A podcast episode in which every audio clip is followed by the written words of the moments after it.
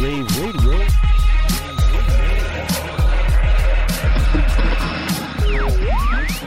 Hello, I'm Mark Coxon, the AV Phenom, and welcome to another episode of Selling AV, the first and only podcast dedicated specifically to those in the daily business of selling AV products and services. But before we get into today's topic, let me tell you a little bit about our sponsor, Ingram Micro. Ingram Micro is a value added distributor of AV products. If you don't know about Ingram Micro, you should, and you can learn more by going to ingrammicro.com. And with that, let's get into today's topic objections. As a salesperson selling AV, you've probably heard a lot of them. The most objections I ever heard was in a concentrated period of two years when I was working at IBM. I had to make 65 dials a day into IT departments, um, talking to IT managers. 65 dials a day, five days a week, 50 weeks a year, 15,000 calls in a year into IT departments trying to sell Intel based PC, laptop, and server equipment. You can imagine the amount of objections that I heard in that period of time. At first, it would seem daunting to have that many objections. I mean, you're talking to a varied group of people who all fulfill one role, may have past experiences that differ greatly, and objections you would think would be a one off thing, but they're not.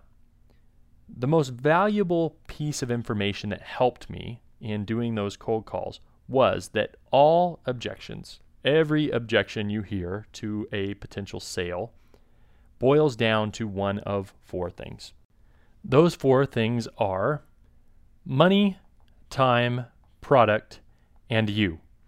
The first three can all be overcome. Unfortunately, the fourth one is the most difficult. If your potential customer just doesn't like you and refuses to buy anything from you, you will have a hard time selling to them. It's not an objection that's easy to overcome because you can't change who you are. So, unless you are in the business of selling something that no one else offers, you will very rarely sell to someone who doesn't like you. Like I said, though, the other three are objections that can be easily overcome. We all know how to talk to people about uh, money objections, demonstrating cost over time versus value, uh, or opportunity cost, or improved efficiencies. I mean, those are points that we make every day. Product is easy. Um, we talked about feature advantage benefit and developing tracks in the last couple episodes. Uh, product is something that we are all pretty well versed in being able to overcome objections with.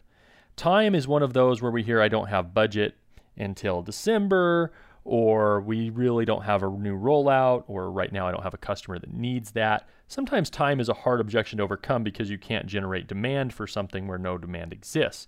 However, you may be able to find ways to speed up the time in between upgrades, etc. Now, many times objections are given that aren't the real objection. And that's why it's important for us to clarify objections. I used to have this happen with IT managers who would tell me I don't have budget till January. I would call in January and find out they replaced their whole fleet of PCs in December.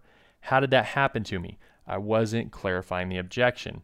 What we need to do is when we get those objections is make sure that they're the right ones. For instance, I don't have budget until January. My response after that was great. You know, a lot of my customers have year end budgets, and I understand you can't spend money until it's in your account. I also know that our company, IBM, we get aggressive at the end of the year trying to move units. And sometimes that means steep discounts. If that happens this year, should I call you before January or should I wait till after? If he says no, if you get a discount, call me in December, you may have just uncovered that the real objection here is price. As he said, hey, if you have a good deal, I'll find the money. This is a very important part of handling objections and one that most people miss. And, you know, to my own uh, admission, I have in the past as well. So the next time you come up against an objection, first categorize it. Is it time? Is it money? Is it product? Or is it me? And then once you have it categorized, make sure that you qualify the objection by asking questions to make sure that the objection you've been given is not just a front for a deeper reason for not buying behind it. This is Mark Coxon with Selling AV, your five minute sales manager, and you're welcome.